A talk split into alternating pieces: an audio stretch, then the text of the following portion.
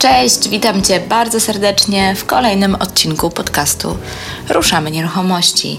Ja się nazywam Marta Paczewska-Golik i na łamach tego podcastu pomagam osobom zainteresowanym tematyką nieruchomości zrozumieć pewne mechanizmy i prawa rządzące tym rynkiem. Jeżeli podobnie jak ja uważasz, że najlepiej jest zdobywać wiedzę od praktyków, a nie od teoretyków, to ten podcast jest dla Ciebie. I mniej pewność, że wszystkie przeprowadzone tu wywiady są z ludźmi, którzy wiedzę zdobywali poprzez własne doświadczenia. To już trzynasty odcinek podcastu Ruszamy Nieruchomości i chcę się z Tobą podzielić moimi refleksjami, jakie mam po mojej ostatniej rozmowie. Żyjemy w czasach bardzo, bardzo medialnych. Jest nawet powiedzenie, że jak kogoś nie ma na Facebooku, to po prostu nie istnieje. Prawdopodobnie są branże, w których bycie na świeczniku faktycznie pomaga, natomiast od dawien dawna wiadomo, że fakt, iż czegoś nie widzę, to wcale nie znaczy, że nie istnieje. To, że o kimś nigdy nie słyszałam, nie znaczy, że nie robi wielkich rzeczy. Czasami naprawdę można się zdziwić. Opowiem Wam krótką historię. Jest 35 stopni Celsjusza. Bardzo gorąco. Bangkok. Ze znajomymi wybieramy się na kolację. Przychodzi do nas kolega do hotelu, który obecnie mieszka w Bangkoku i mówi: Słuchajcie, na kolację zaprosiłem jeszcze jednego znajomego, który akurat jest przyjazdem w Bangkoku i w ogóle to nocuje w waszym hotelu. Hm, pewnie, czemu nie? Jedziemy do sympatycznej restauracji, zaczynamy rozmawiać no, i zadaję standardowe pytanie: czym się zajmujesz? I jakie jest moje zdziwienie, kiedy słyszę odpowiedź? Eh, nic szczególnego. Koszty rysuję i badam opłacalność inwestycji deweloperskich dla funduszy inwestycyjnych. Hm. Myślę sobie, no to faktycznie nic szczególnego. Nie byłabym oczywiście sobą, gdybym nie zadała kolejnych pytań, bo już wtedy wiedziałam, że to doskonały temat na podcast. I tak oto w ten sposób poznałam Marcina Ziętarę, o którym nigdy wcześniej nie słyszałam. Po raz kolejny okazało się, że jest jeszcze mnóstwo tematów i niesamowitych osób do przedstawienia Wam na łamach tego podcastu. Marcin ma na swoim koncie naprawdę niezłe portfolio inwestycji, dzięki którym fundusze zarabiają dziś pieniądze. Zgodził się odkryć rąbka tajemnicy, jak zabrać się za zrobienie takiej analizy i kosztorysu inwestycji. Przypuszczam, że gdyby Marcinowi przyszło do głowy tą wiedzę ubrać w jakiś kurs czy szkolenie, to mógłby spokojnie kasować dziesiątki tysięcy złotych od uczestników, bo jego wiedza jest poparta praktycznym doświadczeniem, a to ma ogromną wartość. Pomimo, że zupełnie nie ma w tym interesu i nie świadczy na co dzień żadnych usług szkoleniowych czy nawet konsultingowych, to zgodził się publicznie podzielić swoją wiedzą tak po prostu. Normalnie z reguły do takich osób nie mamy dostępu, bo są najzwyczajniej w świecie tak zajęci, że nie mają czasu. Dlatego przygotuj się na dawkę, niezłą dawkę wiedzy z pierwszej ręki od praktyka z krwi i kości. Proponuję Ci nawet, żebyś zrobił notatki, bądź zrobiła, a jak nie możesz, bo słuchasz mnie z drogi lub podczas wykonywania jakiejś innej czynności, to stwierdziłam, że sporządzę formy notatki z najważniejszymi punktami biznesowymi, którą później będziesz mógł pobrać ode mnie ze strony www.ruszamynieruchomości.pl. Zrobię to po to, by ułatwić Ci możliwość przestudiowania na spokojnie wszystkich tych informacji i wdrożenia ich w życie przy analizie Twojej inwestycji. Zapraszam do wysłuchania rozmowy z Marcinem. Cześć, witam Cię serdecznie, Marcinie. Bardzo dziękuję, że zgodziłeś się udzielić mi wywiadu i poświęcić swój czas. E, I tak na wstępie od razu, bo, bo mam tak w zwyczaju, czy mógłbyś tak w kilku słowach powiedzieć, czym się zajmujesz i, i co robisz na co dzień? Mm, tak, oczywiście. Cześć Marta. E, jestem freelancerem, zajmuję się pozyskiwaniem inwestycji pod projekty dla funduszy nieruchomościowych. Mhm. Poszukuję dla nich inwestycji w postaci gruntów, ale także budynków pod remonty, pod cele inwestycyjne. Świetnie. A czy mógłbyś tak nam przybliżyć troszeczkę, jak to się w ogóle stało, że, że, że zacząłeś się tym zajmować? Jaka była twoja droga? Jak to, no nie mówię, że masz całą tą historię swojego życia opowiadać, ale tak w kilku słowach, jak, to, jak do tego doszło, że zacząłeś się właśnie tym zajmować? No nie sądzę, żebym był specjalnie oryginalny. Tak jak większość ludzi, która robi różne rzeczy w życiu, wszystko to przypadek.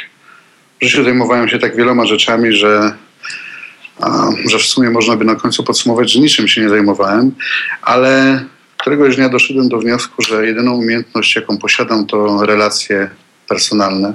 Umiem je zawierać, ale też e, obracam się w towarzystwie różnych ludzi i, i te moje umiejętności mogę, mogę wykorzystać. Między innymi to był 98 rok, tak, myślę, że wtedy zakończyłem współpracę z firmą Athena Soft. O tyle jest to interesujące, że jest to dzisiaj e, lider na rynku programów do kosztorysowania dla budownictwa. Ja byłem jedyną osobą w Polsce, która zajmowała się szkoleniem z tego właśnie oprogramowania. I to były takie pierwsze, pierwszy kontakt z budownictwem takim prawdziwym, takim technicznym i e, związanym z wycenami tak naprawdę prac budowlanych.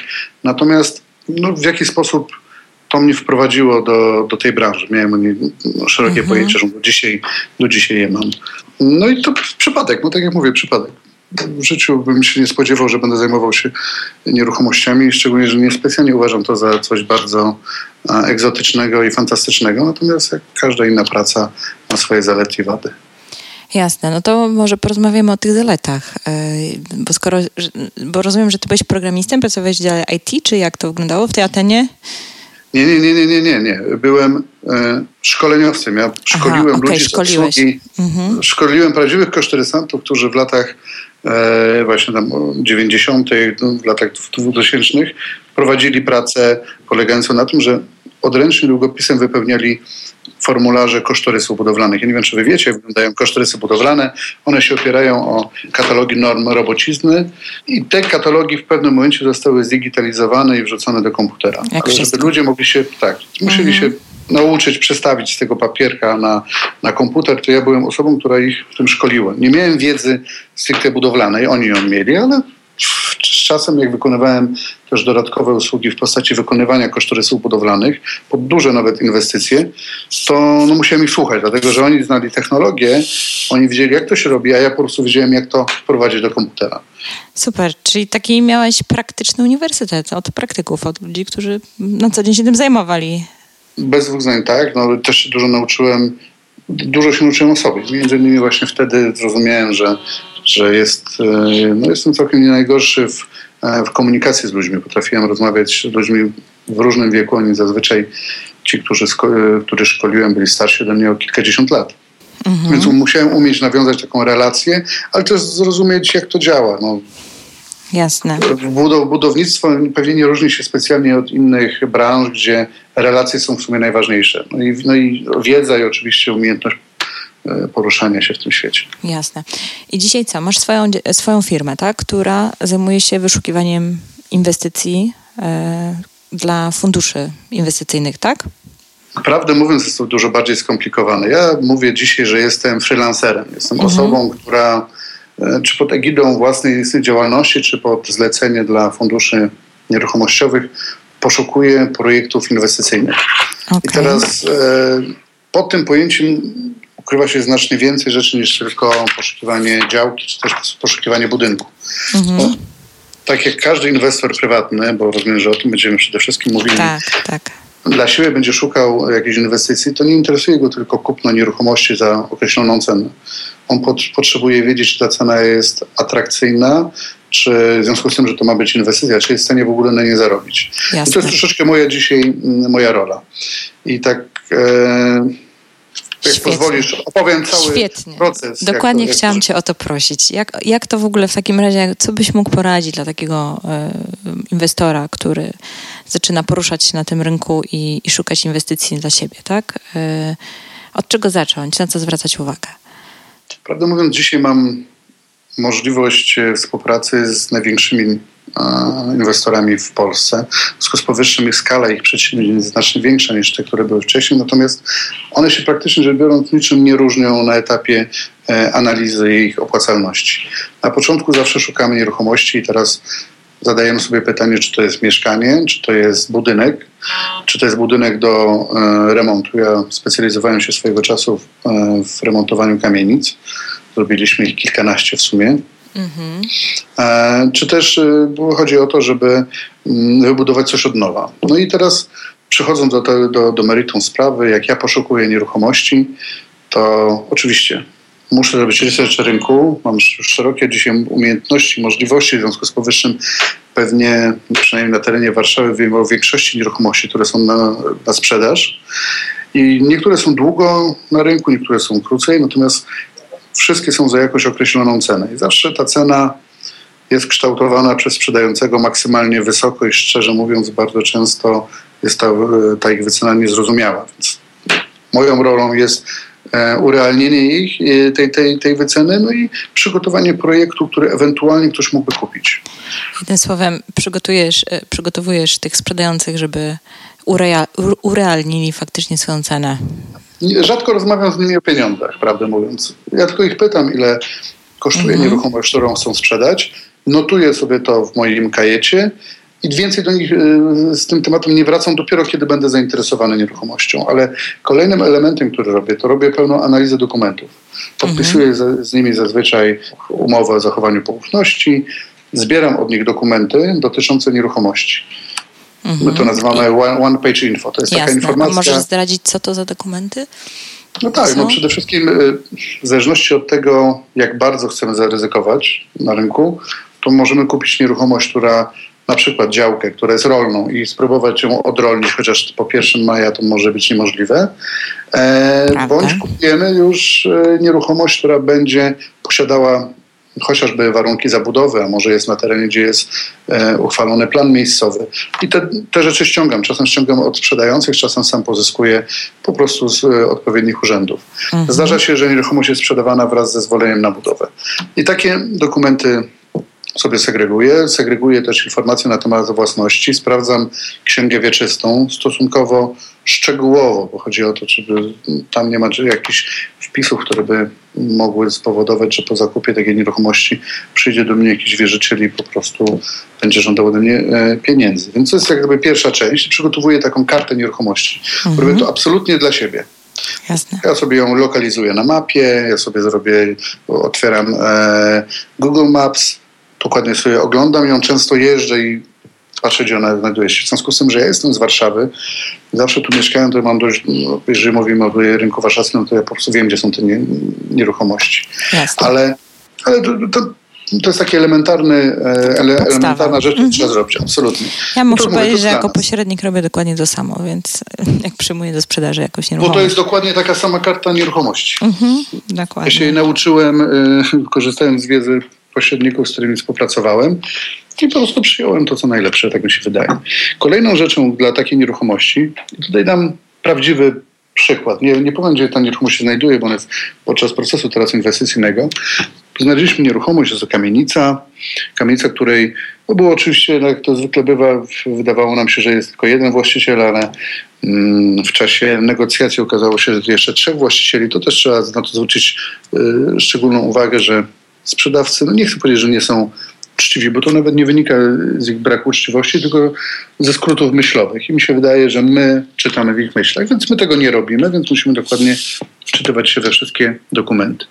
Po przeanalizowaniu takiej, y, znaczy po otrzymaniu takiej nieruchomości prowadzimy analizę pojemności architektonicznej, czyli zastanawiamy się, co z takiej nieruchomości możemy zrobić, E, i wtedy określamy własny punkt, czyli powierzchnię użytkowo-mieszkalną, czy też mhm. powierzchnię użytkowo-biurową. Ja sam to analizuję. Mamy trzy grupy architektów, którym zlecamy takie analizy. I teraz przy kamienicy to możemy zawsze zastanowić się, czy nie da się jej rozbudować, czy nie da się jej przekształcić. Na, na przykład kamienice swojego czasu miały bardzo duże y, mieszkalne, a teraz sprzedają się świetnie 20-30 metrowe kawalerki. I taką analizę prowadzimy. Jest to analiza architektoniczna, również konstrukcyjna, czyli co tak naprawdę z tej bryły, którą mamy, możemy zrobić. Jeżeli możemy zrobić nadbudowę, to ile tej nadbudowy i e ewentualnie jakie to byłby, jaka byłaby to wielkość tej, e, tej mhm. nowo uzyskanej powierzchni. Po określeniu tego zastanawiamy się, jaka jest chłonność rynku. To jest bardzo ważna rzecz. Chłonność rynku, czyli tak naprawdę jeżeli w jednej chwili skończymy tą kamienicę i wypuścimy 70 na przykład mieszkań, tutaj akurat będzie więcej, e, wpuścimy 70 mieszkań na rynek, to czy w danym rejonie nie mamy zbyt dużej konkurencji, która spowoduje, że nasza sprzedaż nie będzie trwała tak, jak zakładamy pesymistycznie 2,5 roku, tylko może powinniśmy założyć, że to będzie znacznie dłużej. Czyli zostaniemy mhm. ze starzejącym się budynkiem. Mimo, że to jest kamienica, to w dalszym ciągu odrestaurowana kamienica też się potem znowu zaczyna starzeć, czyli ona już na tym rynku jakiś czas była. A jaki jest cykl życia takiego produktu, czyli właśnie takiej odrestaurowanej kamienicy? Jak to liczysz? No ja mam takiego Excelika, którego sobie przygotowałem. Każdy musi Aha, mieć swojego Excelika. Mhm. Optymistycznie przyjmuję półtorej roku sprzedaż y, mieszkań mhm. w, takim, w, takim, w takiej kamienicy. Pesymistycznie przyjmuję dwa i pół roku. Ale pozwolę, że przejdę przez cały proces, bo zaraz Jasne. dojdziemy do tego Excelika, dlatego że w nim jest, to są rzeczy, które są bardzo istotne i one w tym procesie zajmują suma summarum na, są na samym końcu. Czyli bo po tych wszystkich analizach, które pozwalają mi wyciągnąć E, pewne elementy, które wpiszę do tego mojego Excela i wtedy mi wyjdzie, czy inwestycja jest e, realną, opłacalną i czy chcę się w ogóle z nią mierzyć. Więc po takiej analizie, analizie chłonności rynku zastanawiam się nad tym, za ile mógłbym sprzedawać lokale. Szczególnie, że e, zajmuję się przede wszystkim lokalami mieszkalnymi, no to analizuję to, po ile są lokale mieszkalne w koło. I robię dwojaką analizę. Po pierwsze, są już takie narzędzia, które umożliwiają nam zrobić analizę najmu. Czyli można sobie wykupić, jeżeli ktoś ma troszeczkę więcej pieniędzy, wykupić informacje na przykład o tym, w jakiej cenie wynajmują się podobne lokale, jakie my wyprodukujemy, no miesięcznie, na przykład takim Airbnb. Wtedy jesteśmy w stanie też wyliczyć, czy to jest dobry produkt inwestycyjny dla mniejszych inwestorów, którzy kupują nieruchomość. To jest jedna rzecz, którą mhm. analizujemy. Druga rzecz, którą analizujemy, to to, za ile zwyczajnie ludzie sprzedają mieszkania w koło z rynku wtórnego. I ewentualnie trzecia rzecz, deweloperzy, którzy budują, bo przecież buduje się cały czas Jasne. wszędzie w koło i pewnie będzie się zawsze budowało.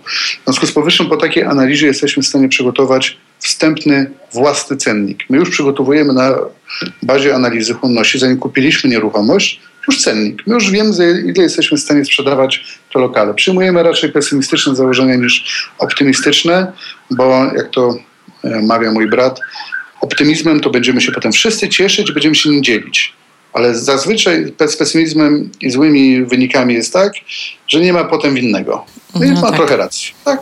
No tak. Więc proszę podchodzić do tego bardzo pesymistycznie. Kolejną rzecz, którą robimy i to jest absolutnie niezbędny element, to są kosztorysy i to są analizy kosztorysowo-budowlane.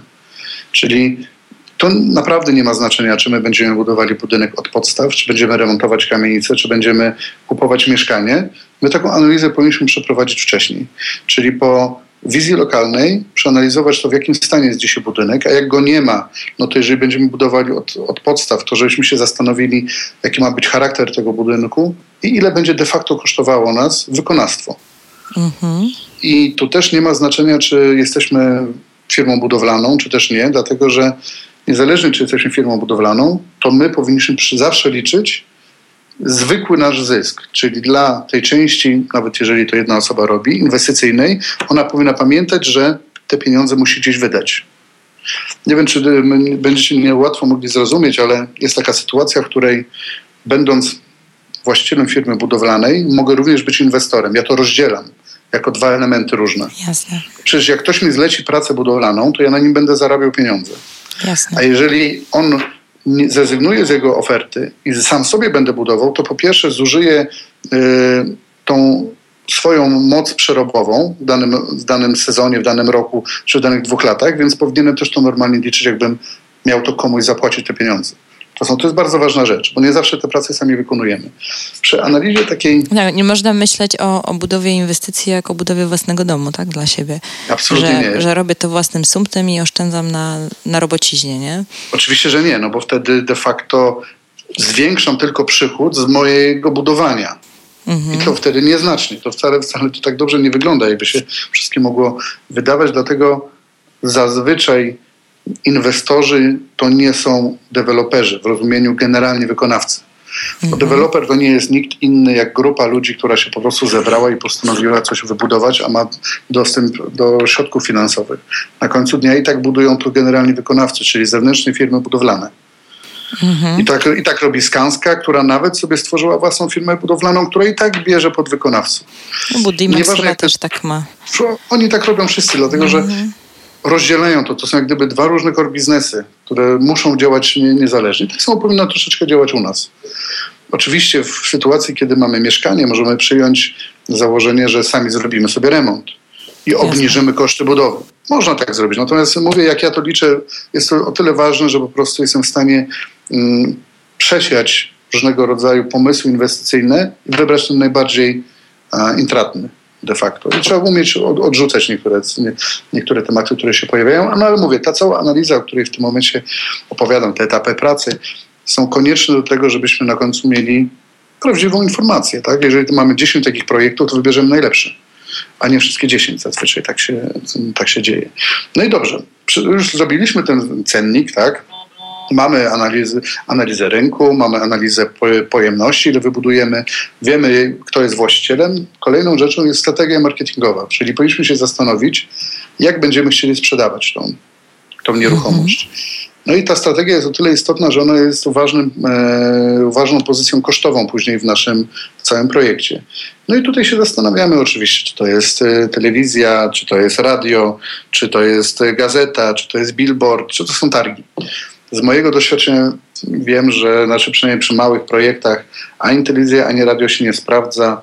Internet jest konieczny, ale tylko dlatego, żeby on był. Tak? Czyli taka strona internetowa powinna być, mimo że ona jeszcze, nie, no przynajmniej ja się nie spotkałem z tym, żeby sprzedała jakąkolwiek nieruchomość albo jakiekolwiek mieszkanie. Mhm. Ale jest potrzebna tak jak nasza wizytówka osobista.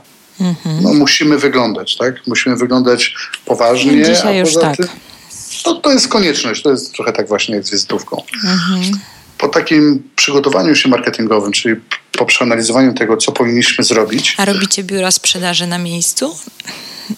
Czy raczej Różnie, są to zewnętrzne?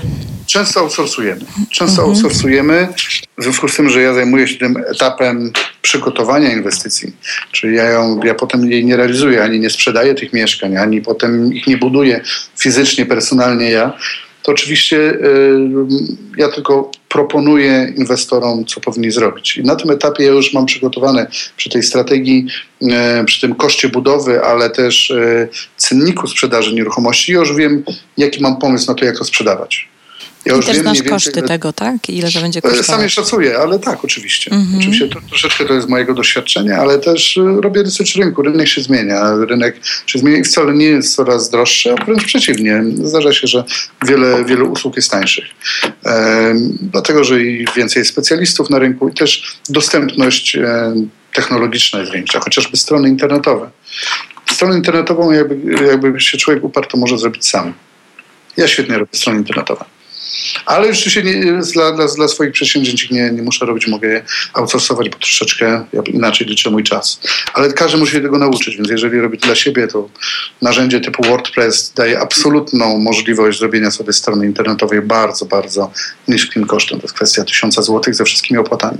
A czasem warto dać 500 złotych więcej i wynająć, e, wynająć studenta. Chyba, że chcemy coś naprawdę specjalnego i tutaj pewnie będzie wielu, jak to się ładnie teraz mówi, hejterów, którzy powiedzą, nieprawda, strona musi kosztować 20 tysięcy złotych, co ty człowieku robisz, zabierasz nam chleb. Ona nie powinna nigdy kosztować tyle, bo w WordPressie można kupić za 50 dolarów temat, którego się używa. Tak jest. I, i, I kwestia tylko odrobiny, odrobiny czasu, który poświęcimy i odpowiedniego sobie wyliczymy. Kolejną rzeczą przy takim projekcie, jak już mamy te wszystkie rzeczy, o których wspomnieliśmy, to jest właśnie narzędzie analityczne. Narzędzie analityczne, które ja sobie przygotowałem swoje, każdy będzie musiał mieć swoje. Tak? Ja, ja się nim nie dzielę w rozumieniu takim, to jest moja tajemnica. Ja sobie liczę w ten sposób mm, różnego rodzaju elementy całego projektu. Opowiem o nim trochę, bo specjalnie sobie otworzyłem w tym momencie, żebyśmy mogli na to wspólnie spojrzeć, patrząc na prawdziwy projekt. Tak? No bo ja teraz patrzę na projekt, który faktycznie Super. jest realizowany w, tej, w tym momencie. Mamy taką sytuację, w której przejęliśmy, ile ta nieruchomość kosztuje, wprowadzamy sobie do tego naszego systemu koszt zakupu nieruchomości i to jest koszt zakupu surowej nieruchomości. Czyli takie, ile my musimy wydać dzisiaj pieniędzy, żeby ją pozyskać. To jest o tyle istotne, że zaraz dojdziemy do szeregu innych, innych kosztów, które są. Następnie musimy się zastanowić, jaki jest metraż jej. No i oczywiście metraż substancji sprzedażnej, i to jest bardzo ważne.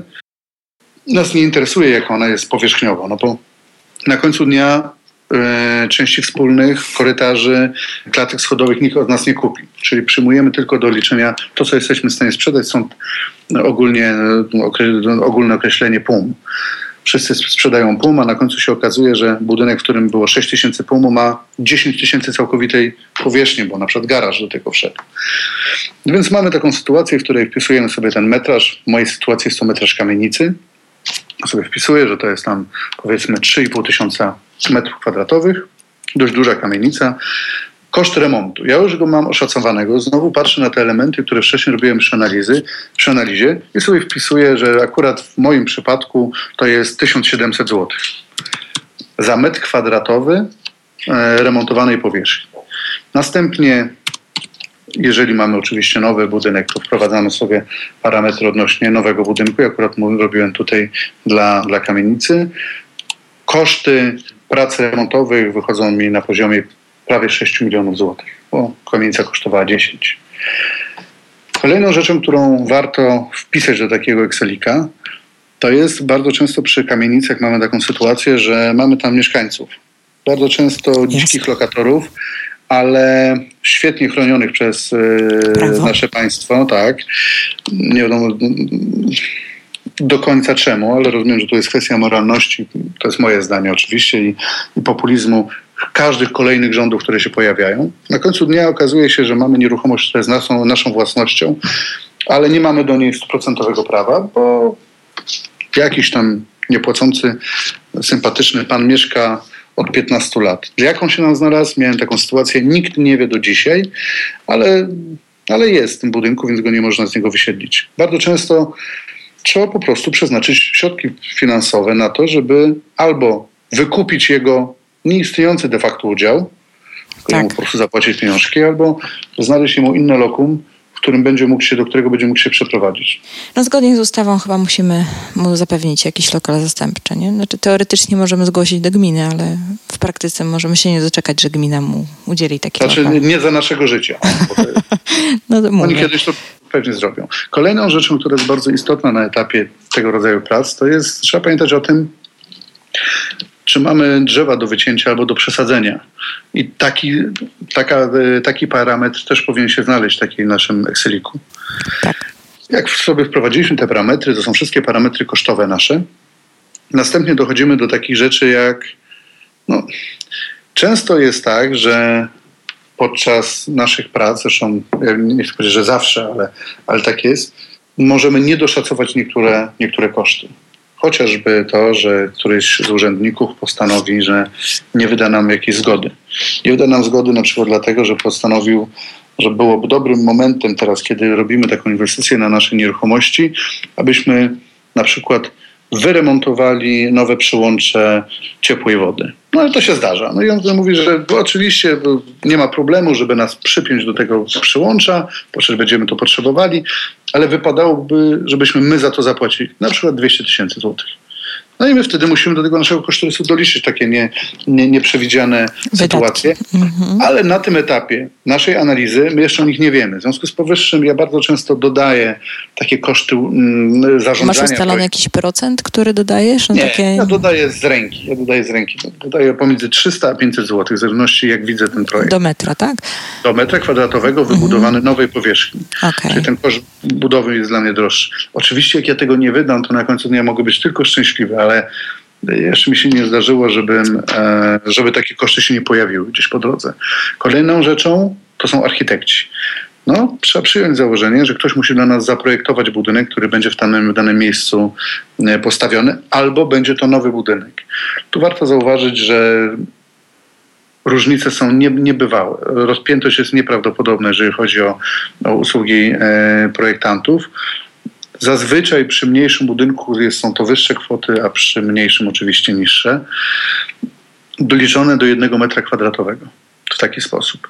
No i powiedzmy, że przy nadbudowie uczciwym jest policzyć 150 zł do metra kwadratowego, dlatego że no, taki projektant nie przeprojektowuje całego budynku, ale musi zrobić tą całą nadbudowę, a w niej jest dużo, dużo elementów, które by się w, innym, w innej sytuacji rozłożyły na poszczególne kondygnacje.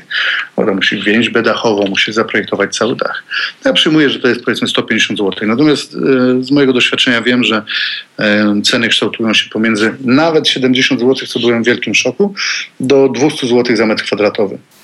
Okay. To jest tak mniej więcej liczona jest praca architektów. Niezależnie, I czy to jest budynek stawiany od podstaw, czy przerabiany? Takie są no, stawki? Więc, y, takie są stawki, takie są mhm. stawki. No, można oczywiście, no, w zależności jaką mamy relację z architektem, ile pracy jemu dostarczamy, natomiast zazwyczaj to są co to są realne koszty, które trzeba posiąść, my, y, ponieść, nie posiąść. Y, natomiast jest to związane między innymi z tym też, że trzeba pamiętać, że na architekcie spoczywa dość duża odpowiedzialność. Nie tylko za zaprojektowanie nowego budynku, czy też nadbudowy, ale również odpowiedzialność przed y, urzędami. Architekt powinien w naszym imieniu przeprowadzić proces dokumentacyjny. Ja go akurat robię osobiście dla, dla, dla funduszy inwestycyjnych, o czym zaraz wspomnę. Natomiast on powinien się tym zająć, więc ja nie jestem zwolennikiem tego, żeby nie dzielić się ewentualnie zarabianymi przez nas pieniędzmi. Jasne. Oczywiście w jakimś tam no, w takich realnych i, i rozsądnych e, granicach. Kolejną rzeczą zawsze przyjmuję rezerwę gotówkową. Taką, którą będę miał gdzieś będzie ona musiała leżeć. Jakby coś nie daj Bóg się wydarzyło po drodze, przyjmuję, że to jest jakieś 150 zł do metra kwadratowego, dodatkowo do tamtych 300-500. Mhm. Jak już okay. mam te wszystkie koszty, no to sobie zaczynam liczyć, za ile mógłbym sprzedać. Znowu biorę, sejmuję analizy, średnią wartość netto, bo to wszystko są wartości netto, wartość netto sprzedaży lokalu. Przyjmuję sobie ją, wprowadzam do mojego narzędzia, przyjmuję koszty sprzedaży. One się naprawdę różnie kształtują, ale ty będziesz o tym wiedziała najlepiej. Jeżeli korzystamy z e, biura e, pośrednictwa w zależności, czy oddamy do sprzedaży nieruchomość wraz z całym właśnie marketingiem, o którym wcześniej rozmawialiśmy, z e, przygotowaniem tego wszystkiego, to ten koszt będzie wyższy. Nie chcę mówić, ile ja płacę na dzień dzisiejszy, żeby też bo to też się bierze, bierze troszeczkę z czego innego. Dość dużo tych projektów robię. Dzisiaj mam całkiem Jasne. inną relację. Mhm. Także, ale, ale, ale takie środki też trzeba, y, trzeba, trzeba tam sobie wprowadzić. Jako... No ale tak czy siak te, te koszty będą, tak? Więc albo będą wyoutsourcujemy, ktoś inny je poniesie i musi na tym jeszcze zarobić, no bo za darmo nie będzie pracować, wiadomo. No, oczywiście, tak. Albo sami to zrobimy, ale też będą koszty pracy, może będzie trzeba kogoś zatrudnić i tak dalej, stworzyć biuro sprzedaży, więc to, to po prostu jest koszt, który trzeba ująć i tyle. Nie możemy zapomnieć o tym, że my też to robimy dla pieniędzy. Oczywiście. Nie, tak. nie na darmo to się nazywa projekt inwestycyjny. Inwestujemy pieniądze, żeby zarobić kolejne pieniążki. Więc e, tutaj naturalną rzeczą jest, że powinniśmy się dzielić w rozsądnych e, granicach oczywiście i tylko tam, gdzie potrzebujemy. Natomiast supportować się specjalistami poszczególnych branży. E, kolejną rzeczą, którą możemy liczyć, to właśnie jest przychód za miejsce garażowe. Ja akurat tych przy tej kamienicy nie mam, natomiast Miejsca garażowe też możemy sobie doliczyć i znowu robimy analizę tego, ile one kosztują gdzieś w okolicy. I wtedy takie miejsce garażowe powinniśmy podzielić te wszystkie miejsca, które mamy przez PUM posiadane, żeby sobie doliczyć to do PUMu, no bo to chodzi o to, żeby tak. nam, mhm. nam to wyszło rozsądnie. Kolejną rzeczą, którą powinniśmy przyjąć, to koszt pieniądza w czasie. I teraz sytuacja, kiedy wydamy swoje własne pieniądze, to nie jest tak, że one nic nie kosztują. One kosztują przynajmniej tyle, ile by nam dał bank, gdybyśmy je trzymali w banku. Ale bardzo często, jak jesteśmy inwestorem, wkładamy te pieniądze różnego rodzaju przedsięwzięcia i powinniśmy przyjąć takie założenie, ile średnio rocznie z tych naszych oszczędności jesteśmy w stanie zarobić.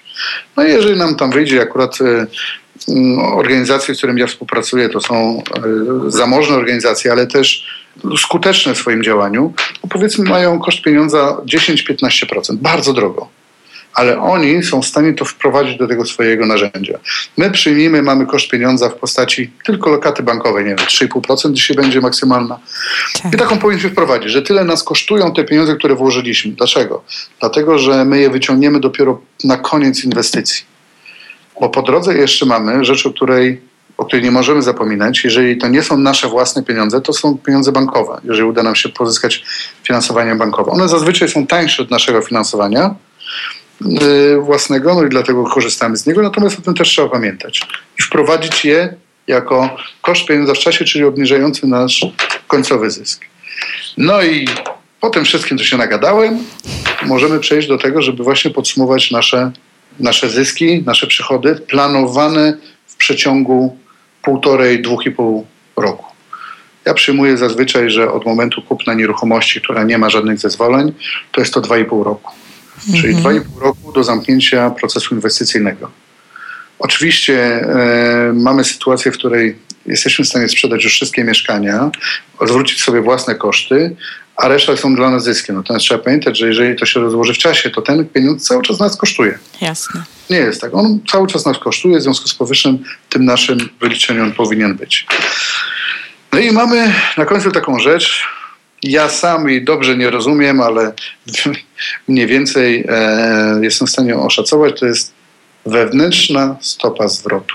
To jest takie magiczne słowo, które e, wyciąga de facto wynik z tych wszystkich naszych wyliczeń.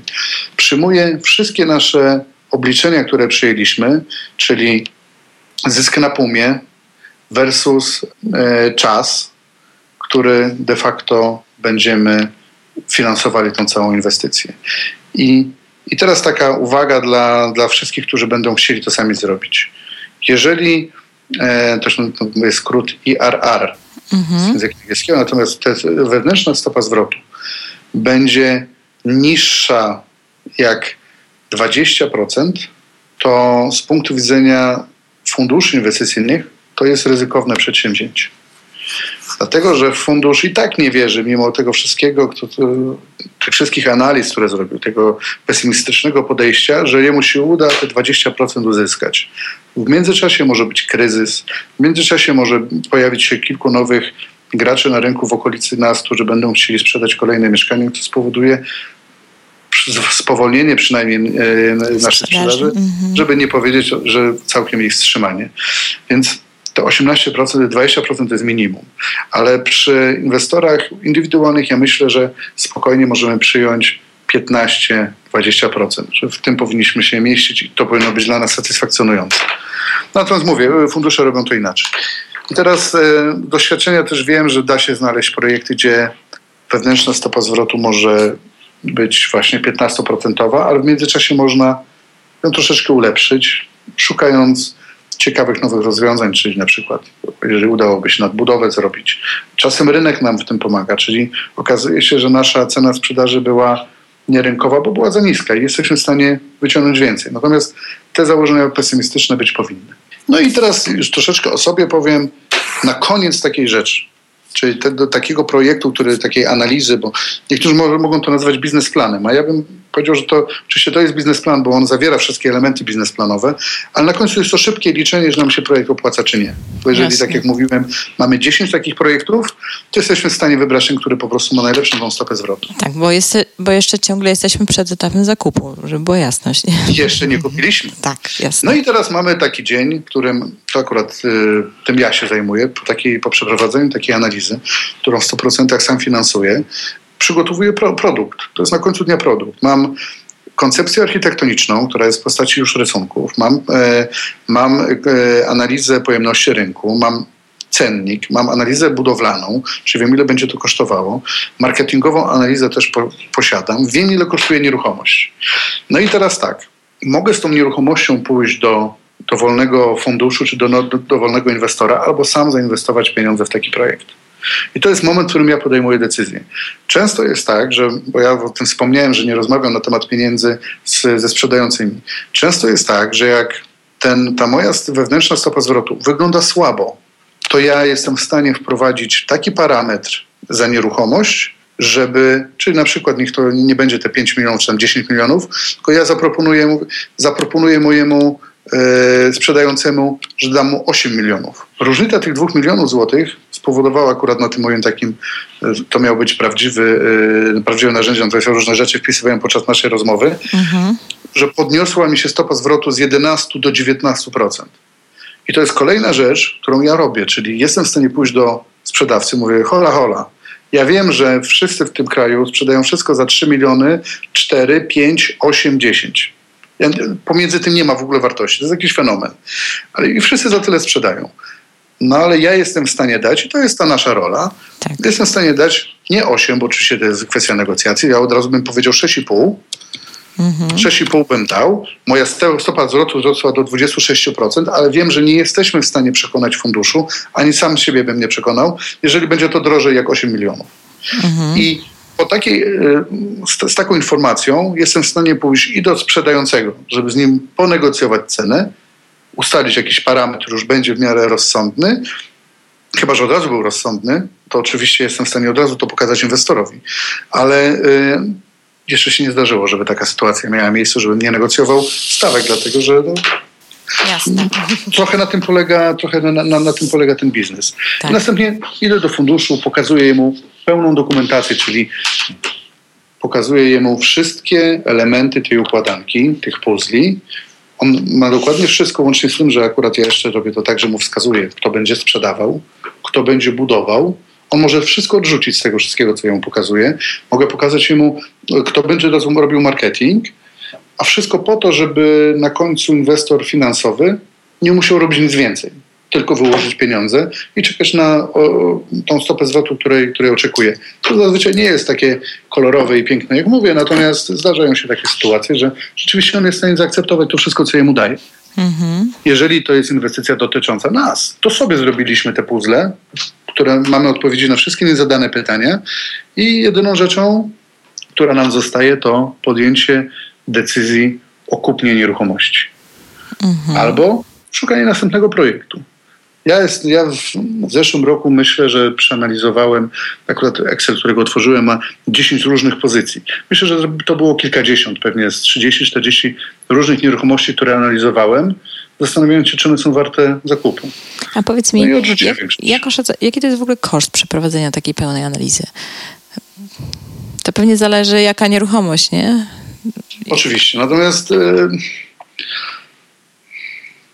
ja już współpracuję z ludźmi, którzy dla mnie wykonują pewne prace, mm, wierząc w to, że jak zrealizuję dany projekt, no to oni będą go potem to oni będą realizowali. Tak jest. Rozumiem. W związku z powyższym y, dużo jest takich mhm. sytuacji, w których po prostu odbywa się to trochę barterem. Ale jeżeli chodzi o analizę architektoniczną, ona jest zazwyczaj najdroższa. Mhm. Pomiędzy 1500 zł do 8000 zł taka analiza kosztuje. Jasne. I teraz y, myślę, że 8 to jest w ogóle przesada, więc już nigdy tak drogie nie zamówię, ale no, mówię, to 1500 zł powinniśmy położyć prawdziwemu architektowi, który przeprowadzi analizę.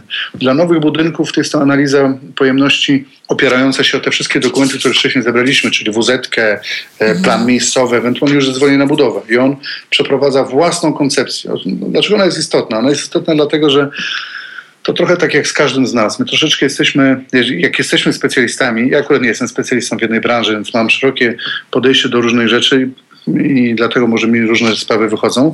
Jak jesteśmy specjalistami, to bardzo często jesteśmy zafiksowani na pewnym działaniu, pewnym szablonie, który już przeprowadziliśmy w życiu. I tak mają architekci. On będzie zawsze projektował te swoje budynki tak, jak będzie projektował. E, nie zawsze jest to drogie, tanie z punktu widzenia e, inwestora, ale jest to przyzwyczajenie niemalże architekta. Często ciężko jest zrozumieć to, że można chociażby spróbować zamiast ściany ciemnej wstawić beton przeźroczysty, który jest drogi oczywiście, ale daje nam inne, inne możliwości, na przykład zbycia nieruchomości. Mhm. On, tego nie, on tego tak łatwo nie wymyśli. W związku z powyższym, jeżeli ktoś wymyślił e, daną, dla danej inwestycji, przyjmijmy to 2000 m2 pumu i tak próbuje to sprzedać właściciel, chodząc z taką dokumentacją przygotowaną przez jakiegoś architekta, to prawdopodobieństwo, że nasz architekt, który robi to dla nas, określi PUM na tym samym poziomie jest znikome. Po pierwsze, on będzie chciał dla nas wyciągnąć jak najwięcej pumu. Po drugie, spojrzy na to z innej strony.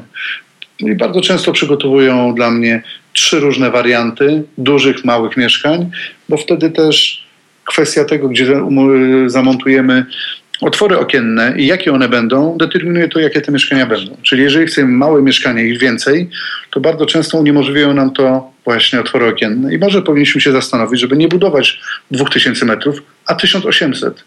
Koszt budowy będzie niższy, a może cena, którą osiągniemy, będzie porównywalna, jeżeli globalnie ją podsumujemy. Mhm. No to są takie rzeczy, które warto zrobić. Dlatego ci architekci są potrzebni, ja będę ich zawsze wspierał, więc uważam, że im się powinno płacić, a te analizy są rzeczywiście konieczne.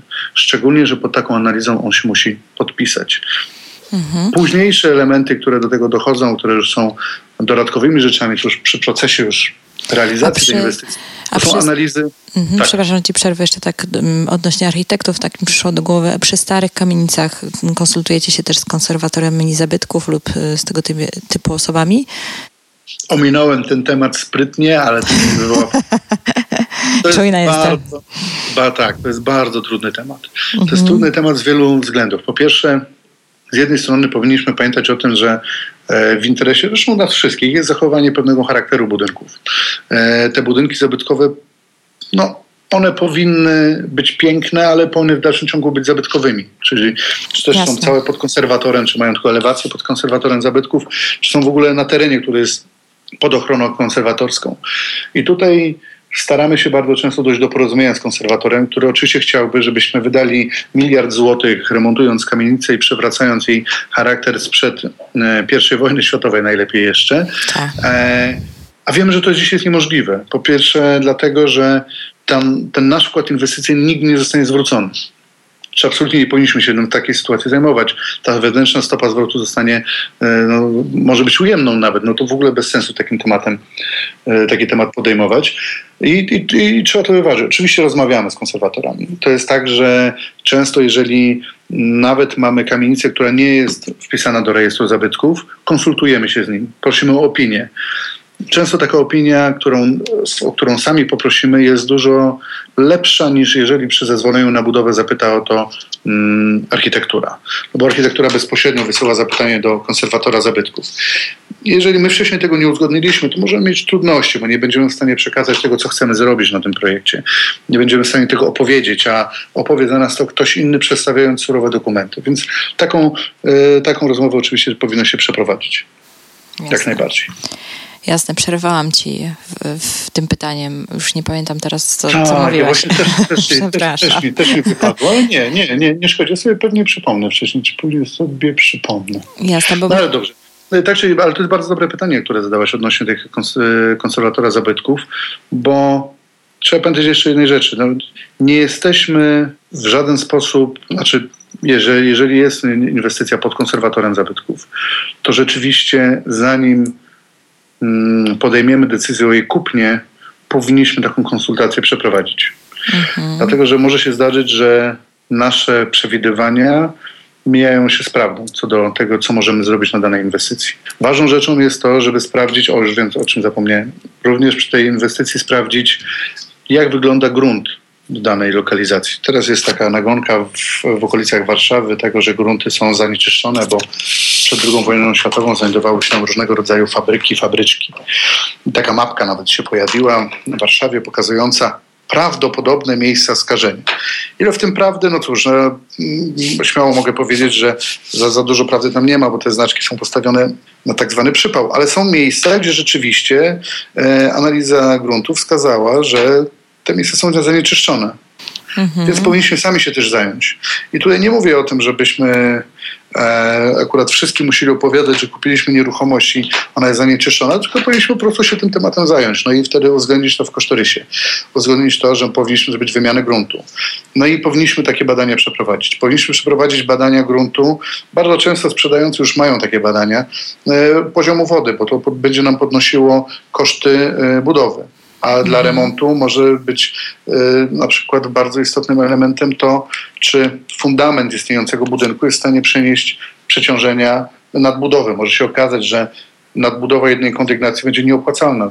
Zwyczajnie dlatego, że koszty zabezpieczenia fundamentu budynku e, no, będą po prostu bardzo wysokie, które Jasne. spowodują, że zjemy, zjemy ten cały zysk, który moglibyśmy osiągnąć przez nadbudowę, więc na końcu dnia po co tym się zajmować, jeżeli robimy to za darmo. Mhm. Chyba, że mówię, robimy coś dla siebie, to wtedy oczywiście możemy sobie, możemy, możemy zawsze, prze, możemy zawsze e, przeinwestować w każdym, w każdym takim projekcie. No ale mówię, jeżeli chodzi o, o naszą analizę, to powinniśmy też przyjąć e, założenie tych drzew, o których wspomniałem. To jest dość ważna rzecz, dlatego że tego nam e, nie odpuszczą na pewno e, urzędnicy, a też bardzo często one są mile widziane, jeżeli chodzi o, o, kupujących. Więc bardzo często my na przykład robimy nasadzenia. Uzgadniamy z urzędem, że wytniemy ileś tam drzew, no bo one rzeczywiście stoją, bardzo często to są e, drzewa, które no nie są jakoś specjalnie stare, no ale jednak rosną. Jednak są już wpisane na przykład do planu miejscowego, więc staramy się je przenieść, ale często chcemy je przewrócić w okolicach naszych budynków. To też trzeba pamiętać, że to skończyły się czasy, kiedy należy wykarczować wszystko. Dzisiaj ludzie potrzebują tego, żeby wokół było zielono, żeby było miło, przytulnie. Szczególnie w centrach miast, których tej zieleni zabrakło. A... My w Gdańsku mamy takie, takie osiedla, gdzie jest wszystko teoretycznie nowe, a po prostu no, nie ma nawet, wiesz, małego skweru zielonego. No tak tam brakuje. No więc właśnie, to ja za, to, ja za to bardzo lubię Londyn, że tam wchodzisz i tam praktycznie każda najmniejsza dzielnica ma swój taki parczek, skwerek, gdzie ludzie mogą pójść i odpocząć. U nas jakoś tego brakuje w planowaniu tej przestrzeni. Nie wiem, to jest ewidentnie zarzut do miasta. No, miasto nie ma, miasto nie ma interesu w tym, żeby w to inwestować. No tak, no bo co, wiadomo, że inwestor parku nie zrobi, bo nie zarobi na tym. To, to musi gmina zrobić, nie? To powiem tobie taki ciekawy przykład. Pracuję teraz nad takim bardzo, naprawdę ciekawym projektem w centrum Warszawy, gdzie jest skwerek. Ja przekonując inwestora do tego, żeby podjął decyzję o zainwestowaniu pieniążków, e, zaplanowałem porozumienie się z miastem, mimo że tego jeszcze nie zrobiłem, ale to jest w planach, porozumienie się z miastem tego, że my cały ten park, a, skwerek, no bo rzeczywiście to jest małe, e, przygotujemy, czyli zrobimy nowe nasadzenia, zajmiemy się trawką, wymienimy ją, to nie będzie mhm. samosieja, będzie ładnie wyglądało, zrobimy, e, zrobimy chodniki ładne. Z prostej przyczyny, na końcu dnia my i tak to robimy dla kupującego, a to kupujący generuje, e, no, generuje nam przychód, ale jak to mój brat często powtarza, wszystko, co sprzedajemy, jest warte dokładnie tyle, ile ktoś chce za to zapłacić. Czyli jeżeli my chcemy sprzedać mieszkanie za 10 tysięcy złotych do metra, to może się okazać, że rynek tak. chce to kupić za 8.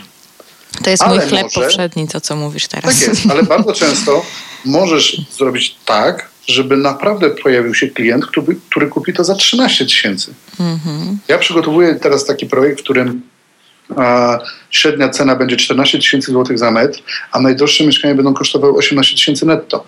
Ale to są mieszkania z pięknym widokiem, to są mieszkania zielone, z tarasami.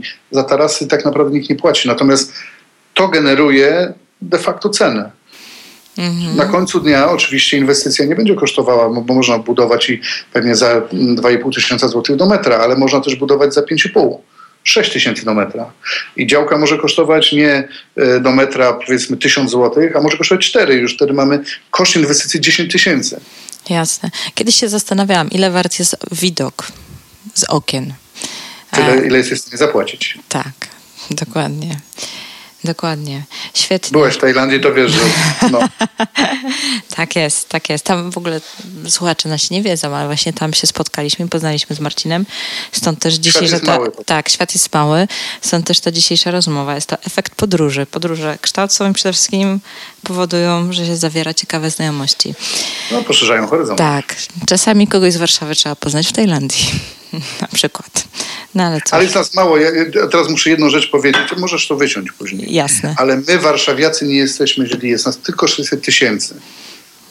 To chciałem wam wszystkim powiedzieć. nie, niewielu was jest. No niewielu, niewielu. Takich, Bo no. często mieszkamy w Trójmieście. No dokładnie. Zresztą teraz mam też klientów, którzy z Warszawy do Trójmiasta się przeprowadzają. A no, Trójmiasto daje widoki. Daje widoki.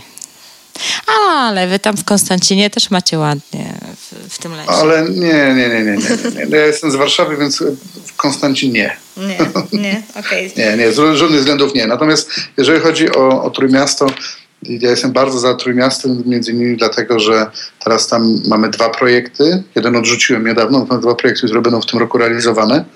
E, dzięki no właśnie tej naszej ciężkiej pracy i przejściu tych wszystkich procedur, rzeczywiście Fundusz Inwestycyjny podjął decyzję o zainwestowaniu w nieruchomość. Super. I tak, no natomiast trzeba pamiętać, że I to jest w ogóle ciekawa rzecz. W całej Polsce budowanie kosztuje mniej więcej tyle samo. Naprawdę koszty są bardzo podobne, są koszty budowania. A koszty ceny domów są różne, nie? Tak jest, bo koszty działek, czyli tej powierzchni, która jest pod budynkiem, jest różna, no ale też, to jest niesamowite, są różne ceny sprzedaży. Czyli nawet jeżeli byśmy w Trójmieście kupili nieruchomość, gdzie płacimy za działkę półtorej tysiąca złotych i kosztuje nas wybudowanie no, za 3,5 tysiąca złotych, to wcale nie oznacza, że sprzedamy to tak jak w Warszawie za 7. Możemy sprzedać to za 6. Nie wiem, z czego się to bierze, natomiast rzeczywiście w Trójmieście są dość niskie ceny jak na skalę tą, którą patrzę. No właśnie chciałam się cen... pytać, czy te apartamenty za 18 tysięcy co w Trójmieście będą? Nie ma szans. Nie, nie ma szans. To centrum Warszawy. Tak Natomiast y, nie, nie, nie, nie, nie. To są w ogóle inne ceny, inny, inny klient i to nie dlatego, że on jest niewymaga, e, niewymagający. Nie, on ma po mhm. prostu na rynku możliwości w podobnych kwotach kupienia coś równie atrakcyjnego, więc tutaj to rynek dyktuje cenę. To mhm. rynek dyktuje cenę. W Krakowie są też inne ceny. My prowadzimy takie inwestycje w Krakowie, zresztą no, wszystko się zaczęło od Krakowa. E, wraz z funduszem zrobiliśmy kilkanaście nieruchomości, nowych, starych. E, także i tam są, ceny są naprawdę, też są, te, też są inne, też są różne i nie są takie niskie, co jest ciekawe. Kraków jest dosyć drogi, z tego co tak się orientowałam. Chociaż nie wiem, nie znam tam tego rynku aż tak dobrze. Ja kiedyś miałem okazję widzieć takie opracowanie e, takiej instytucji nowojorskiej, która robiła analizę rynku mieszkań w Polsce przez, na najbliższe 5 lat. To było dwa lata temu, czyli jeszcze 3 lata. I e, ciekawą rzeczą, którą wskazali, było to, że różnica cen pomiędzy ofert, e, ceną ofertową a, a transakcyjną w Krakowie jest najniższa. Ta, ta, ta różnica cen jest na poziomie 3-5%. Oznacza to, że tam się po prostu e, właściciele nieruchomości nie sprzedają nieruchomości, jeżeli ona miałaby być sprzedawana za tanio. Mhm. To jest bardzo ciekawe. W Warszawie ta różnica jest 10-15%. No ja też tak myślę. Różnie że... jest wyższa. Ale to nie będę nam mówił, ale jest wyższa. Ale to chodzi o to, że oczywiście oczekiwania Jasne. są większe niż chęć zakupu. A w Krakowie jest mhm. trochę inaczej, tak. Dokładnie. Tak. Dokładnie tak. Dobra, Marcin, e, super. Ja myślę, że to w ogóle skarbnicą wiedzy jesteś. Nie, ale e, myślę, że sobie masz to tak fajnie pokładane w głowie, że myślę, że naprawdę można zrobić porządne notatki z tego naszego dzisiaj, z naszej dzisiejszej rozmowy. A więc tak na zakończenie, może jakoś spróbujmy to podsumować, jakieś takie najważniejsze rzeczy, żeby nam nie umknęły e, przy analizie takiej inwestycji, na co zwrócić uwagę, albo może jeszcze coś z własnego doświadczenia powiesz, na czym po prostu no najczęściej jakieś błędy, które popełniają ludzie, którzy podchodzą do tego typu inwestycji albo zapominają wziąć pod uwagę czegoś tak, jak wspomniałeś o tych drzewach, e, czy, czy coś w tym stylu, nie? Tak jakoś spróbujmy to podsumować. Bardzo ważnym elementem przy każdej inwestycji to jest to, ile ona będzie nas kosztowała. Zatem skrajnie istotną rzeczą jest to, co możemy na nie wybudować. Analiza nieruchomości pod kątem architektonicznym to jest również analiza tego, co musimy usunąć. Patrz, drzewa, inne budynki. E, to są Lokatorów. rzeczy, które Lo, lo, chociażby, tak? Mhm. E, lokatorów, ale trzeba też przeanalizować to, czy budynek właśnie nie jest pod konserwatorem zabytków. Czy budynek, tak jak mamy taką jedną sytuację, nie jest na terenie, w którym IPN będzie poszukiwał e, jakichś pozostałości po po, że tak powiem, e, nie wiem jak to powiedzieć kulturalnie, tak, ale oprawcach tego, e, tego kraju, bo naprawdę to mi się zdarzyło, tak, czy też śladów y, jakichś mogił tak, i tak, to tak. też jest bardzo istotne, bo tak. to nam nie przeszkadza w niczym, wbrew pozorom. To nie, nie jest tak, że rynek mówi, o nie, tam ktoś umarł, to ja nie będę tam mieszkał, bo prawdę mówiąc, nie ma takiego miejsca w Polsce, gdzie by ktoś nie zginął. Druga wojna światowa y, naprawdę była, y, no, była Nie no, ale u nas w Trójmieście, no to okolica Starówki to są takie miejsca zagrożone tymi wykopami architektonicznymi, Oczywiście, że tam coś no, można tam, tam znaleźć, więc też w ogóle. Tutaj sporo budów zostało wstrzymanych przez, przez tego typu historie, także... IPN wstrzymuje pracę na chwilę. Oni naprawdę się zbierają z tym i to, i to trzeba to uwzględnić po prostu w projekcie. Trzeba uwzględnić to, co jest w ziemi. No, zdarzyła mi się sytuacja, w której mm, tuż przed transakcją dowiedziałem się, że e, dwie duże magistrale ciepłowody przechodzą przez działkę. Zahaczają, jak to, jak to powiedział mhm. sprzedawca, zahaczają o nią. Zahaczają na, o nią wchodząc w głąb 8 metrów w nią. Mhm. To są dwie duże magistrale, dwa razy e, no tak. 500, czy takie 50, no duże, no, tak czy inaczej. Mhm trzeba to uwzględnić, bo trzeba przeanalizować, czy my się chcemy wpakować w taką nieruchomość, której będziemy musieli taką magistralę przenieść. Co to powoduje? Powoduje to, że musimy zrobić uzgodnienia z tym e, związane. Musimy zastanowić się, kto za to zapłaci. A, no to, to są takie elementy, które są ważne, więc wszystko, co jest w ziemi, jest bardzo istotne na etapie projektu tej analizy. Jeżeli taką analizę dostaniemy, no to oczywiście budowlanka. Cała ta część budowlana jest bardzo istotna i wtedy musimy się zastanowić, jakiego charakteru ma być ta nasza inwestycja, którą chcemy oddać. Czy to ma być coś luksusowego, czy ma to być coś e, mm, wyjątkowego, czy po prostu zwykły budynek, blok z jakąś ładniejszą elewacją, ale jeżeli nie będziemy chcieli więcej jak 5,5 tysiąca do metra, to nie powinniśmy też więcej pieniędzy w to angażować, bo to chodzi o to, żeby to jeszcze się opłacało. I to są najważniejsze rzeczy. Po przeanalizowaniu tego dopiero się zastanawiamy, czy sprzedający nie chce za dużo pieniędzy za tę nieruchomość. Bo tak jak my będziemy liczyć, będzie liczył każdy inwestor. Mhm. Jak ja idę na, jak ja zresztą startuję nie, nie tyle w przetargach, co no, wiele osób się interesuje tym co ja. Nie jestem wyjątkową osobą. Takiej jak ja w Warszawie jest pewnie kilkanaście osób, które mają pojęcie o tych samych nieruchomościach i my bardzo podobnie to liczymy. No my, tak. my, ja myślę, że my się różnimy na, na, Jak komuś się wyjątkowo bardzo spodoba dana nieruchomość, no to jest w stanie przymknąć oko i zmienić troszeczkę sobie tego Excelika. Sam siebie oszukać, ale albo zmniejszyć mhm. oczekiwania co do, co do zysku. Natomiast na końcu dnia liczy się to wszystko tak samo. Ten biznesplan powinien być niemalże identyczny u wszystkich. I, i dlatego nie dajmy się... E, nie dajmy się wkręcić, no bo to jest bardzo istotna rzecz. Nie dajmy się wkręcić w kupno nieruchomości, która jest za droga versus to, co za nią możemy osiągnąć. Szczególnie, że nie wiemy, jaki będzie rynek za rok, za dwa lata. A dzisiaj nie wygląda to jakoś super optymistycznie, jeżeli chodzi o to, że mm, no, dużo się bardzo buduje. Bardzo jest duża konkurencja. A jak jest duża konkurencja, to, to oby nie wrócił nam 2008 rok. No, tak sobie wszyscy o tym myślimy. I ostatnia rzecz, absolutnie na koniec. Trochę anegdoty, a trochę też smutnej rzeczywistości, o której trzeba pamiętać. Nie obrażajmy się na sprzedającego, jeżeli w dniu transakcji dowiemy się, że zamiast sześciu lokatorów jest 20, 27 rodzin i okaże się, że on nie jest tego do końca właścicielem, ale ma pełnomocnictwo od innych właścicieli i tak naprawdę to zapomniał jeszcze powiedzieć, że budynek został odcięty od prądu, więc trzeba zrobić nowe przyłącze i się porozumieć z RWE. Nie jest to rzecz niezwykła. O. I zamiast dwugodzinnego aktu notarialnego siedzimy 8 godzin podczas aktu analizujemy tę sytuację i wtedy możemy, to są dwie opcje, oczywiście odejść od stołu, albo zgasić pożar, czyli przenegocjować umowę w drugą stronę. On powiedział, że daje mniej, czyli zamiast dużego Fiata daje małego.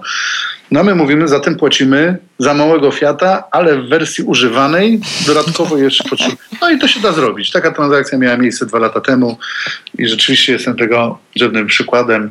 Tak byłem zestresowany, że podczas spotkania, to było tuż przed świętami. Pomimo, że niby wszystko sprawdzone, prawda?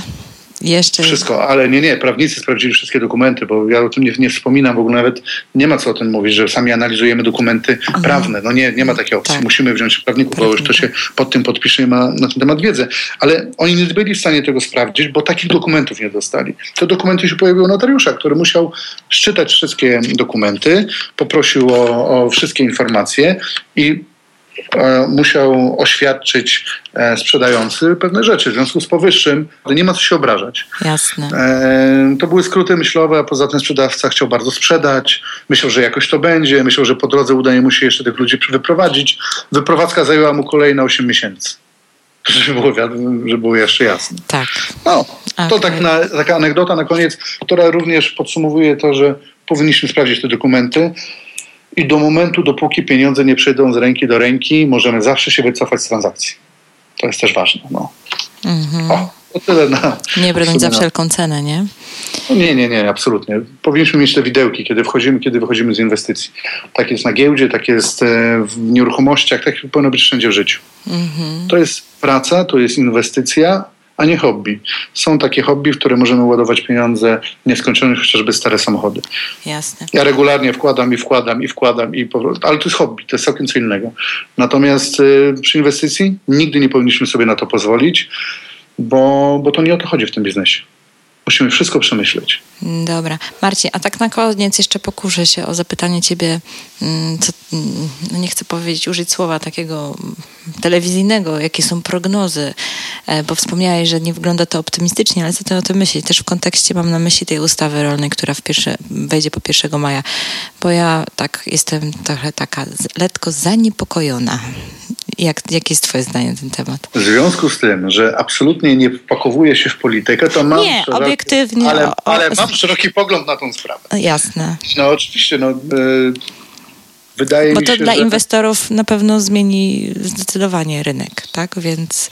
Ja bym się tam mniej przejmował tą, mm dla inwestorów tą, tą, y, tym zakazem sprzedaży i kupna ziemi rolnej akurat, bo to, to trochę, troszeczkę nie o nas chodzi. To chodzi o to, żeby kraj, de facto, znaczy państwo polskie nas uwłaszczyło tych, którzy dzisiaj mają ziemię rolną, będą chcieli ją sprzedać, no bo, bo trochę to na tym polega. Mhm. Ciekawe, kto będzie robił wyceny tych nieruchomości.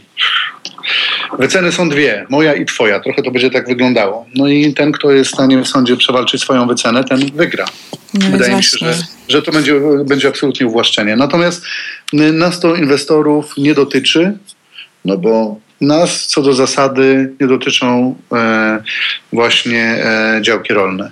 I myślę, że tutaj nie jest problem. Ja się obawiam, że podczas e, podejmowania tego tematu i, i to przejdzie jeszcze jedna e, ustawa, która będzie wspominała o tym, że WZ nie determinuje tego, co będzie mogło być na tym miejscu wybudowane, czyli niejako no. wydanie WZ mhm. spowoduje, a raczej nie spowoduje tego, że będziemy mogli być przekonani, że rzeczywiście to, co zostało w WZ wydane, możemy wybudować. I to jest jedyny, jedyny problem. Wspomnijcie, mam nadzieję, moje słowa. E, znaczy, mam nadzieję, że nie wspomnicie moich słów 1 maja. Nie? Tak. Bo, tak, bo taka rzecz się może no, bo to zdarzyć. tak naprawdę będzie też dotyczyć areałów, chyba zdaje się powyżej hektara, które będą w centrum miasta i nie są objęte y, planem zagospodarowania, tak? Więc jest mnóstwo to dotyczy wszystkiego, czyli to jest troszeczkę ucieczka od odpowiedzialności. Urzędnik wydaje nam wz ustala nam wysokość zabudowy, ustala nam powierzchnię biologicznie czynną, ustala nam szereg rzeczy, a na końcu się okaże, że musimy przejść cały ten proces raz jeszcze i dalej jest, nie jesteśmy pewni, co nam możemy zrobić. To spowoduje, że następnym razem, znaczy od maja, raczej inwestycje będą zawierane warunkowo do zezwolenia na budowę. Dzisiaj są warunkowo do WZ-ki mhm. bo jesteśmy w stanie to zrobić. No, ale mówię, no to, to są takie, takie zagrożenia. Co do tego, co się dzieje, będzie działo na rynku, luksusowe dobra zawsze się miały dobrze, jak sama nazwa wskazuje. 2008-2009 mhm. rok nie spowodował wcale, żeby one specjalnie staniały. Wręcz przeciwnie, się świetnie miały. Ludzie dalej kupowali Ferrari, dalej kupowali Lamborghini. No bo to tak jest, że kto ma pieniądze, ten ma nadal, nie? Tak jest. I dla niego jedynie, co się wtedy wydarzyło, to miał ciut taniej, czyli on mógł kupić ciut taniej, bo rynek to wymusił na, na sprzedających. Tylko tyle się zmieniło. Co do y, innego rodzaju inwestycji, czyli takiej bardziej powszechnej, no sam nie wiem, sam nie wiem. Są różne, różne, różne analizy. Wydaje mi się, że w dalszym ciągu centra miast będą bezpieczne, natomiast y, no, przedmieścia, przedmieścia mogą się już tak dobrze nie sprzedawać. I sądzimy, że to będzie miało miejsce za rok czasu, lipiec przyszłego roku. Czyli przed latem może przyjść takie delikatne topnięcie. Czyli lokalizacja, lokalizacja, jeszcze raz zawsze lokalizacja. Tak było, ale zawsze tak było i, i ja naprawdę polecam mm, to narzędzie, nie wiem czy ono jest dostępne w Polsce, pewnie jeszcze nie, ale będzie dostępne. Jakie? E, nazywa się Airbnb. To jest takie narzędzie pomagające analiz, przeprowadzić analizę najmu lokali przez ludzi z całego świata w danym regionie. Czyli trochę takie Airbnb, tylko możemy zaznaczyć sobie kółeczkiem, w jakim rejonie nas interesuje i dostajemy informacje, jak ludzie tam wynajmują, czyli jak bardzo chętnie odwiedzają te miejsca, bo proszę pamiętać, że oni nie inwestują pieniążków, czyli oni mm -hmm. kupują nieruchomości, ale oni tam będą wynajmować. Oni nie są uwarunkowani kryzysem na rynku nieruchomości. Oni po prostu wynajmują i to będzie ciekawe narzędzie. Tak I to już działa na Polskę, czy jeszcze nie? Można już wydaje mi się, że jeszcze nie. Że jeszcze nie. Dobrze, podeślesz mi link później, to ja zamieszczę e, w notatkach do tego odcinka, to może ktoś będzie chciał sobie zerknąć na to, jak to działa. Ja, ja znam to narzędzie, bo z nim y, współpracowałem przy tworzeniu. Natomiast to nie jest polskie narzędzie i nie wiem, czy ono jest dostępne jeszcze. Także jak będzie link, to dopiero dam. Ale oczywiście tak. Natomiast ważną rzeczą jest to, żebyśmy no, właśnie analizowali to. I nie tylko to, jak ludzie kupują, bo ludzie kupują często nierozsądnie, ale to jak można zarobić na naszej inwestycji. Jeżeli kupujemy mieszkanie, które nie chcemy jego wcale sprzedawać, chcemy wynajmować, no to tym bardziej dla nas jest to istotne. Ale mhm. niczym się nie różni ta analiza od tego, co zrobiliśmy, oprócz tego, że na końcu mamy sytuację, że nie sprzedajemy mieszkania, tylko żyjemy z renty. No i kiedy nam się zwraca te, taki lokal mieszkalny? No. Tak, po 20 latach. No ja znam takie sytuacje, że może nawet szybciej, ale... No może po 10. Trzeba, trzeba, no tak to, to, to, ale 10 to byłoby świetnie. To byłoby świetnie zważywszy na to, że można rzeczywiście dostać lewar w banku na 20 lat. To mm -hmm. byłoby super. Na 10 lat w ogóle bezpieczeństwa super. Tak. No, tyle. Chyba tak wszystko, wyczerpałem tak. cały, cały temat. I tak się naturalnie nam się kończy ta rozmowa. Słuchaj, bardzo, bardzo, bardzo Ci dziękuję za tą rozmowę, bo myślę, że naprawdę mnóstwo fajnych informacji. Sama się wiele dowiedziałam. Także fajnie, bardzo się cieszę. Na koniec nie wiem, bo zupełnie nie rozmawialiśmy o tym i, i nie wiem, czy tak nazwijmy to szumnie na antenie mogę powiedzieć, ale czy, czy Ty w ogóle się zajmujesz jakimś konsultingiem ewentualnie? Nie, nie, nie. Nie, nie, nie. Czyli to, to, to nic nie mówiłam o tym. Nic nie mówimy o tym. Nie, nie, nie. No, zwyczajnie nie mam czasu na to. Jasne. Jasne. Okej, okay, to ewentualnie tylko taka prośba, czy jeżeli by się pojawiły jakieś pytania, to, to, to tam mogę czasem Przez zapytać. Jasne, tak, super, tak świetnie. To to słyszeliście. Możecie zadawać pytania. Super, dzięki. Tak, dziękuję serdecznie. No, na razie. Cześć. No hej. I jak? Podobało się? Konkretnie co? Też tak myślę. Jeżeli czujesz, że ilość informacji jest tak duża i że po jednym wysłuchaniu tego odcinka nie jesteś w stanie wszystkiego spamiętać, to masz teraz dwa wyjścia. Odsłuchać jeszcze raz i zrobić sobie rzetelne notatki. Lub możesz wejść na stronę www.ruszamynieruchomości.pl łamane na 013 i pobrać ze strony notatki, które ja zrobiłam dla Ciebie, żeby ułatwić Ci życie. Ponadto przymierzam się do stworzenia Excela, o jakim Marcin wspominał, i nawet poprosiłam Marcina o jego sprawdzenie, żebyście mieli na początek rzetelne narzędzie do analizy. Natomiast wymaga to ode mnie trochę przestrzeni czasowej na jego stworzenie. Dlatego, jeżeli wejdziesz na stronę i nie będzie on tam jeszcze dostępny, to zostaw swojego maila, zapisz się na tak zwany newsletter i obiecuję, że jak tylko stworzę ten plik, to Wam go roześlę. Natomiast jeżeli jest już dostępny, to oczywiście po prostu postępuj według wskazówek na stronie. Na koniec dodam, że jeżeli czujesz, że ten podcast jest wartościowy, to nie trzymaj tej wiedzy tylko dla siebie. Podziel się tym ze swoimi znajomymi lub skomentuj go w serwisie iTunes, na Facebooku czy, czy na blogu, po to, by innym ułatwić decyzję, czy warto poświęcić na to swój cenny czas i wysłuchać tej rozmowy. Wielkie dzięki. Do usłyszenia.